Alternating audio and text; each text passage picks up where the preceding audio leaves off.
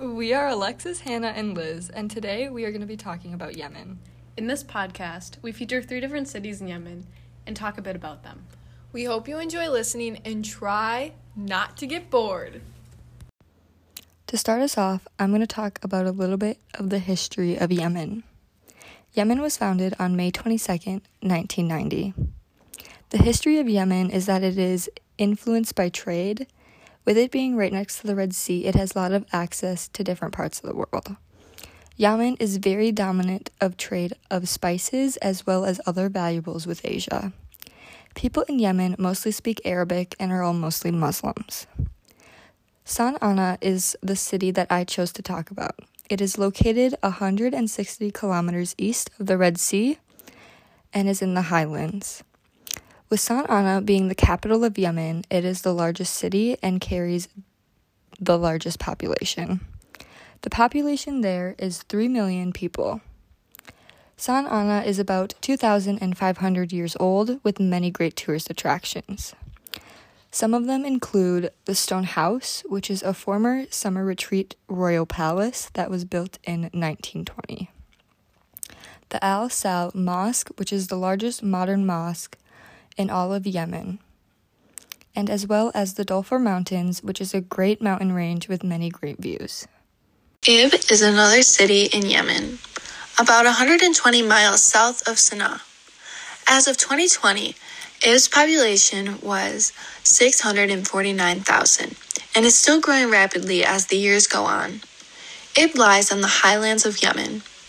This is one of the most picturesque places in Yemen because it is surrounded by a thick wall with tall houses placed inside. The houses that are located inside of these walls are made out of stone and have geometrical and circular shaped glass windows. Ib is the ideal place to go because of their an economic cost when it comes to where to stay. Some of the main places people tend to focus on while visiting Ib are visiting their art galleries, their national parks, and their historical sites. Three of the main historical sites in Ib are the Queen Aurora Mosaic, built in 1056 AD, Safar, built in 1842, and the Palace of Queen Aurora, also built in 1056 AD. Some of the main sports that people play in Ib are tennis and golf. Lastly, some of the main activities people participate in while visiting Ib are skydiving, visiting amusement, parks, and visiting water parks. The last city we're going to talk about today is Taiz. Taiz is another city in Yemen and it is located in the Yemen highlands, about 160 miles south of Sana'a. It had a population of 2.6 million in 2014 and is growing today. However, life there is not so great. According to NewAmerica.org, it used to play a huge role in the political life of Yemen.